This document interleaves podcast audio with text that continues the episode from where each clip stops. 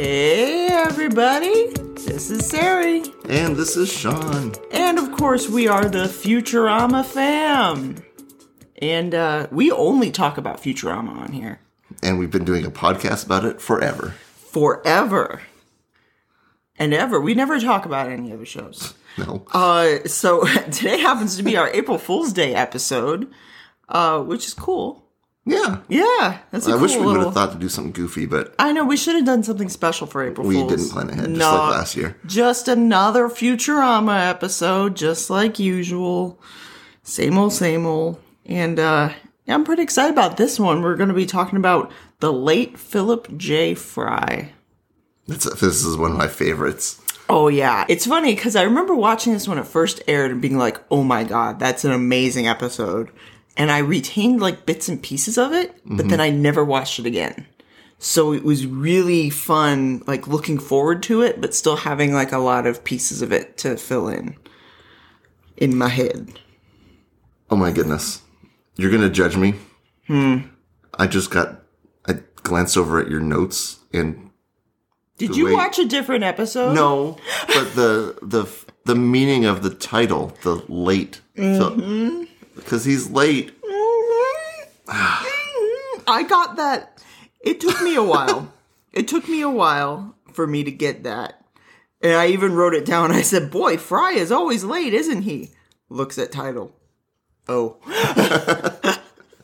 yeah, like I, I didn't get that either for I mean it took me about five minutes. It took me up until this very moment. and I love this episode I was gonna say how many times have you seen this episode? too many times. oh my god. It's okay. Yeah, so I should do the the usual. Uh this is the late Philip J. Fry. This is season 7, episode 7. Originally aired July 29th, 2010. Written by Lewis Morton and directed by Peter Avanzino. And then we have the good old saying at the beginning of this episode. This one is, if you don't watch it, someone else will. That's true. Which is why I watch it. Yep. Yep. This is such a great episode. This stupid beginning part with Bender and the, his girlfriend. Don't wake up, Fry. don't wake up, Fry. wake up and just those weird construction noises like the beep, beep. He's like, back that up, baby. and the jackhammer. it's so stupid so then after all that they're playing like that music with like the do, do, do, do, like with the Yeah. the weird scratchy thing and stuff which is just what are you doing bender and then they go back to the construction noises with that music playing. like what is even happening right now um then we get the whole wake up and feel the coffee which is where he just like splashes hot coffee onto fry's face he just uh, doesn't understand, like, sensations and feelings. basic human emotions. It's almost like he's not even human at all. oh, he's 40% human. Yes. and so, of course, Fry's wait late for work because he was up all night listening to construction noises. And first he's late for work, and then he's also late for Leela's birthday. Well, I love that he gets to work and Bender's there with his feet up on the table like he's been waiting. Like? Oh, Bender. Bender Bending Rodriguez. So, Fry's late to Leela's birthday date, and he promises to have a makeup date, even passing up on this fancy bachelor party that Bender's inviting him for to. gluttony bot. well, we also like before when he when Leela was stood up, Elzar's there offering to cheer her up a notch, Cheer it up a notch. Bam! and then he's like, "Oh, we got this cake, birthday cake slice." it's eleven ninety five if you want the birthday cake slice. Doesn't he like try? Isn't he like really sad and sorry about it at the end, and then he just kind of goes, "Bam!" yeah, I love Elzar. Um. So instead of so Fry kind of goes back and forth between going to the bachelor party and doing the makeup date, and then he finally decides he's going to be good and go to the makeup date, and instead Farnsworth forces Fry to help him test his future only time machine. which is dangerous. Yes. And kind of makes sense. I've actually heard like theories about that, like that it makes a lot more sense. Cause I mean, even if you think about it, just freezing yourself like Fry did is like traveling in a future only time machine. Well, there's a whole time dilation and stuff with movement through space. Yeah. So it really kind of does make sense that we'd be able to move forward and not backward, up, Yeah. upward and not forward. Forever twirling, Twirling twirling towards, freedom. But we're not going to talk about that because this isn't a Simpsons podcast. no, it's not. No. Which it'd be weird if we ever did that. Yes. so, so Fry has this like recording greeting card, which is very like, very like, you know, almost like someone put a highlighter over it. Like, this will be important later. Which is alright. It's a plot device. It works as a plot device. Like Amy said, it's it's for recording nude video greetings. Wait, does it have to be nude? and she's like, you know, I never thought about that. Ah, Amy. Well, I, I love Fry's romantic gesture that he makes towards Leela. That he says, "Tonight, I want to not throw up No. on you." Oh, that's so sweet. I mean, that's all you can really ask for. That's love right there. So, Fry makes his recording, and then Farnsworth says they're going one minute into the future, but of course, he accidentally sends them to the year 10,000. Farnsworth's reaction. He's like, "Oh, we've gone to the year ten thousand A.D." Whoopsie. oh, whoopsie. Which, I mean, that would be such a devastating thing. like a thousand years was is the whole plot of the show. That's a big jump. Yeah, 10,000. You're like, Give you such a crick in the neck. give you such a 10,000 years. It give me such a crick in the neck. You see, we're not Disney siblings. No, nothing Disney related. We're not Simpsons. No, we don't do anything that's owned by Disney. Good. I Don't know why I said that. Oh my god, happy April Fool's Day, everybody. Um, so, I- God, I can't remember who says this. Everyone we ever knew, I never liked those guys. Bender said that. Oh, okay, yeah, that's a pretty Bender. Farnsworth says everyone you ever knew was dead. Yeah, everyone we ever knew. Which, you know what, come to think of it, both Bender and Fry are going to be at Phoenix Comic Con this year. Nice. Nice. The real ones, not their voice actors, the real ones. We try to look at them from their side. It's just a plane. It's all it's two dimensional.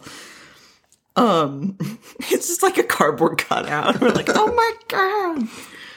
Well, then we have Leela sitting waiting at the the tavern on the greens with a little bit of foreshadowing when the guy comes up to spare the, or pass the time with the history how the cavern works. Very good. And uh that's just such a cool like concept too. Is there a place where you can eat in a cavern? Because I, want to go to that place. It seems like it would both be really cool and probably in some way bad for the cavern. Yeah, probably. And or also expensive to maintain. Yeah. But it would still be cool. It's like when they cut that road through the tree, the big sequoia tree. Oh yeah. And they're like, this is cool. National Park Service. And then it kills the tree. Yeah. like, uh, oops. So uh, they're all sitting around watching TV, and it says, We interrupt Hypnotoad on ice to bring you the special news, which just sounds fantastic. I wish they would have showed that. Um, so the bachelor party that, so Leela ends up kind of assuming that Fry did show to go to that bachelor party Bender was talking about because she doesn't know about the time machine. Yeah. Turns out that the bachelor party blew up, and basically the only one that survived was that creepy robot. Yeah. there were bodies all around me. there were piles of bodies. Then the explosion happened. Oh my god. So uh so yeah, that's a little bit of a little bit of a wrench in the plot there. So they all think they're dead. They don't know about the time travel thing. Um cut back to Farnsworth and everyone. He wants to go forward to when backwards time travel is invented, which isn't a bad idea. Yeah. But considering how far they have to go till anyone remotely knows how to do it, it's a really hard feat to do. Yeah. Um and then I didn't know about this song until after I'd seen this episode. There's actually a song called In the Year 2525. Oh. And that's what they're spoofing. Uh, and it's very catchy when they say in the year 25, 25, 25. yeah. and it was funny because I, I had like the oldie station on one day and it came on. And I'm like, this is what they were making fun of in that episode. That whole song is catchy. oh, yeah. I mean, yeah, it's, it's a good song. It's catchy. The year of a million and a half. Yeah. It was run by giraffes. I love that was my favorite one. I put that somewhere. Oh. Yep, there we go. Favorite is humankind being enslaved by giraffes. I mean, I'm okay with our new giraffe overlords. For one, welcome our giraffe overlords. We can't talk about that. we don't talk about Simpsons. We don't talk about Simpsons, so no, no. Anyway, um, the original universe future shows Leela in control of Planet Express. She's getting a little older. You can see some gray on her, yeah. but she's still missing Fry. Which you know, that's kind of an interesting thing too. Is every time they go through the universe, are those the alternate universes? No, I, I think it's just time progressing for the rest of the staff. No, but I mean, like, I'm kind of jumping forward a little bit. I'll I'll ask this later. Okay. Um, so yeah, they're they're all in the same time line. Um, she's still missing Fry. We have Zoidberg who shows up with some commentary and she's like, thought I fired you 20 years ago. and then he scuttles away, but just slow and old. Oh, And he, he's not gray, he's just less red. Oh, old Zoidberg. Uh, so Farnsworth and everyone, um, they meet these ultra smart evolved humans. And like the humans have evolved in like two directions. One's ultra smart and the other is and small, and the other is ultra dumb but big. Which, I don't know if you know the reference. Hmm. From the old time machine story and movie. Oh, which is kind of what his time machine looks like from the H.G. Wells. Oh. And then there's a part in that where you have the humans that have branched off the two different evolutions as well. Okay, that makes a lot of sense. I thought, like, I was like, wow, that's a really interesting idea to throw away in just one scene. so, uh, the yeah, the ultra smart evolved humans say they can invent the backwards time machine in five years, and so they're like, well, we'll jump forward five years. And they jump forward five years, and the less evolved humans have taken over. Yep. Yeah. Uh, the, then they have the Terminator style future, which Bender loves that. Got a nice view of Blood Lake. So they end up skipping over that one, and then they have the one with like I just put some really smart hot ladies say they've invented time travel.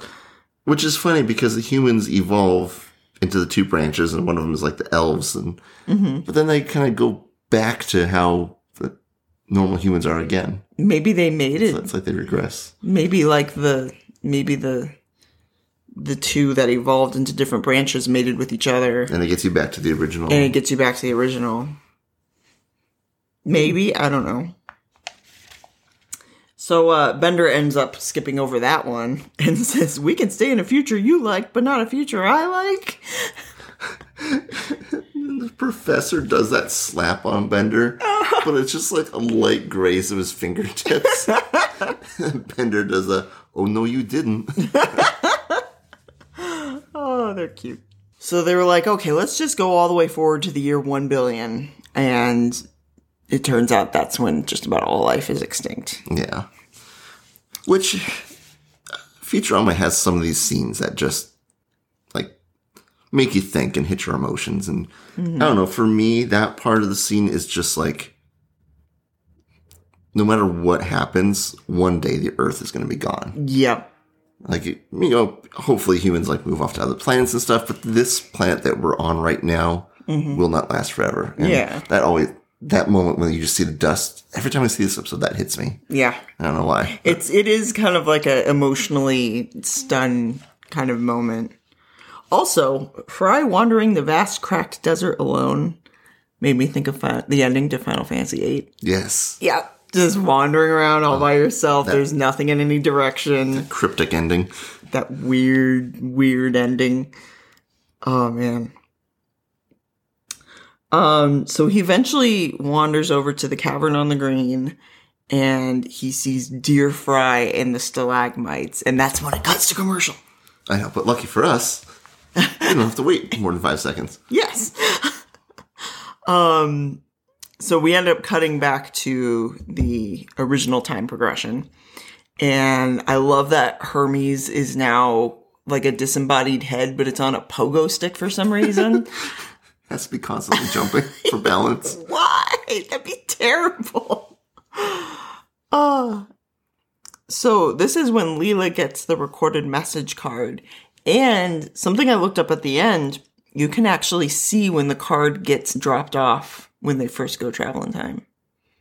Yeah, I saw that. It's like really, really, really super quick. Well, I, I like this scene too. Like they did a good job of animating in the continuity where like when you're watching the video on the card where it mm-hmm. flies out of his hand, goes into a bright light, and then you see it coming towards the back of Leela's head with her gray hair. Mm-hmm. And that's just like gives Leela undeniable proof as to what happened. Yeah. That it like from Fry's perspective, it flew out of his hand and then hit her in the back of the head. And just the whole time continuity thing. It, it was that was just like that little detail was really good. I love it. I love it. Ah. So she learns the truth. After all these years, she thought that Fry died at that bachelor party, but really he was sent forward in time, which is interesting too because she has to deal with the fact that she had a little mix of anger and sadness. Like she said when when she first found out that the bachelor party exploded, she said that she was a little angry and a little sad. Because she does the hiya. It goes from the hiya to crying. Poor Leela. But but now she that she knows the truth, she knows that A, he's still around somewhere, and B, she was feeling angry all that time when she didn't have to. Well, and like her, what she writes on the, the roof, uh, our time together was short, but it was the best time of my life. And even though she had those feelings of mixed feelings of loss and frustration, it was still good memories. Yeah. Uh, it's me verklempt. Um, so that's when eh, th- this is you were talking about that other part being chilly to, chilling to you. This part, oh, it kind of gets me is when they're they're finally just kind of reserved to the fact that they can't go anywhere else, Yeah. and they're just like, let's just see this through to the end because there's nothing else they can do. And they, I love that Bender just randomly has this six pack of beer out of nowhere, and they just they and they're so casual about it. They're just kind of So long, Earth. Thanks for the air and whatnot. That's what Earth gave you. Air. and you know maybe some other things, whatnot. So they just sit there together, the three of them, and they just sit and watch watch the end. Farnsworth with his can. Oh, the vast emptiness. And he shakes his beer can that's empty. And just Bender just always there to supply the beer. Well, and like, like I was looking at the meter on what date was, and it gets into like exponent form. So they're mm-hmm. going exponentially faster as they sit mm-hmm. there. Because just to, to reach the heat death of the universe theoretically would just take a amount of time we can't even comprehend. And Yeah. they put that to scale. And I just appreciate the science that's always Oh, accurate yeah. on Futurama. Oh yeah, I love that. So they end up witnessing a second Big Bang. And that's sort of when they come to that realization that this whole thing's kind of looping. Yeah. And that's kind of what I was running with the whole um, parallel universes thing. What if the universes aren't parallel, they're just one after the other? I think that's what they represented in the show. Okay. That they weren't parallel. It was just a, a loop. Yeah, so yeah, but then the loop is different because the second loop, Leela's not going to mourn Fry. Well, I guess Yeah. the third loop. Yeah. So there are differences within the loops. It's not a perfect loop. Here's a good question. What's the difference between different iterations of the loop and parallel universes? That's Could- what I'm wondering. Could they be the same thing? That's what I'm trying to say here. That's what I'm trying to say. So is, it's is jumping between universes just time travel? Yeah. What if that's it? It's just really, really, really, really, really far time travel. It's nuts. I, I love this episode so much. Getting all philosophical. Philosophizing. Um, so Farnsworth takes a quick stop to kill Hitler. he just explodes. And it says with no I wrote down with no consequences question mark. Like no, nothing else in the universe is different. Um also I looked up his translation. Hitler just says, look at my mustache. oh, that's amazing. So he's just giving this huge speech. Look at my mustache, and then just expl- Imagine like historians and everyone trying to figure out him saying, "Look at my mustache," and then he explodes. oh, it's amazing. I love it. So um, Farnsworth almost gets the timing right, and then he trips and sends them forward again. Just like how we did before. Like he needs to put like a regulator or a, a ma- like, uh, something to stop it unless you like push a safety button. Like a child safety lock. Those, like, Push down and turn. uh, so uh, yeah, they go around again. And um, when they finally make it back, the universe is 10 feet lower than the old one. Well, first he accidentally kills Eleanor Roosevelt. That's right. Yes, he tries to kill Hitler again. it's Eleanor Roosevelt by mistake. Oh my god. He's doing a drive-by. Oh my god. Um so they get there and they're 10 feet lower. The, the new universe is 10 feet lower, so they're 10 feet higher, and they end up just kind of squishing their old selves. which they had to resolve the paradox of not having two versions of them. Yeah. And that was just such a. They're probably thinking of all these technical and scientific ways to do it. And someone just said, why don't we make the height a bit different? And they crush them. Mm-hmm. Simple solution. Boom. So uh Fry gets to his date on time. He's actually a little bit early. Um and we just get this really cute ending with him and Leela. And then we zoom out. Well, when Leela says, oh, you're on time, I like this one, this fry. He says, that was the old fry. He's dead now. yeah. like, these characters don't belong in their universe anymore. Yep, they're technically completely. Di- I wonder if he ever told her about all that.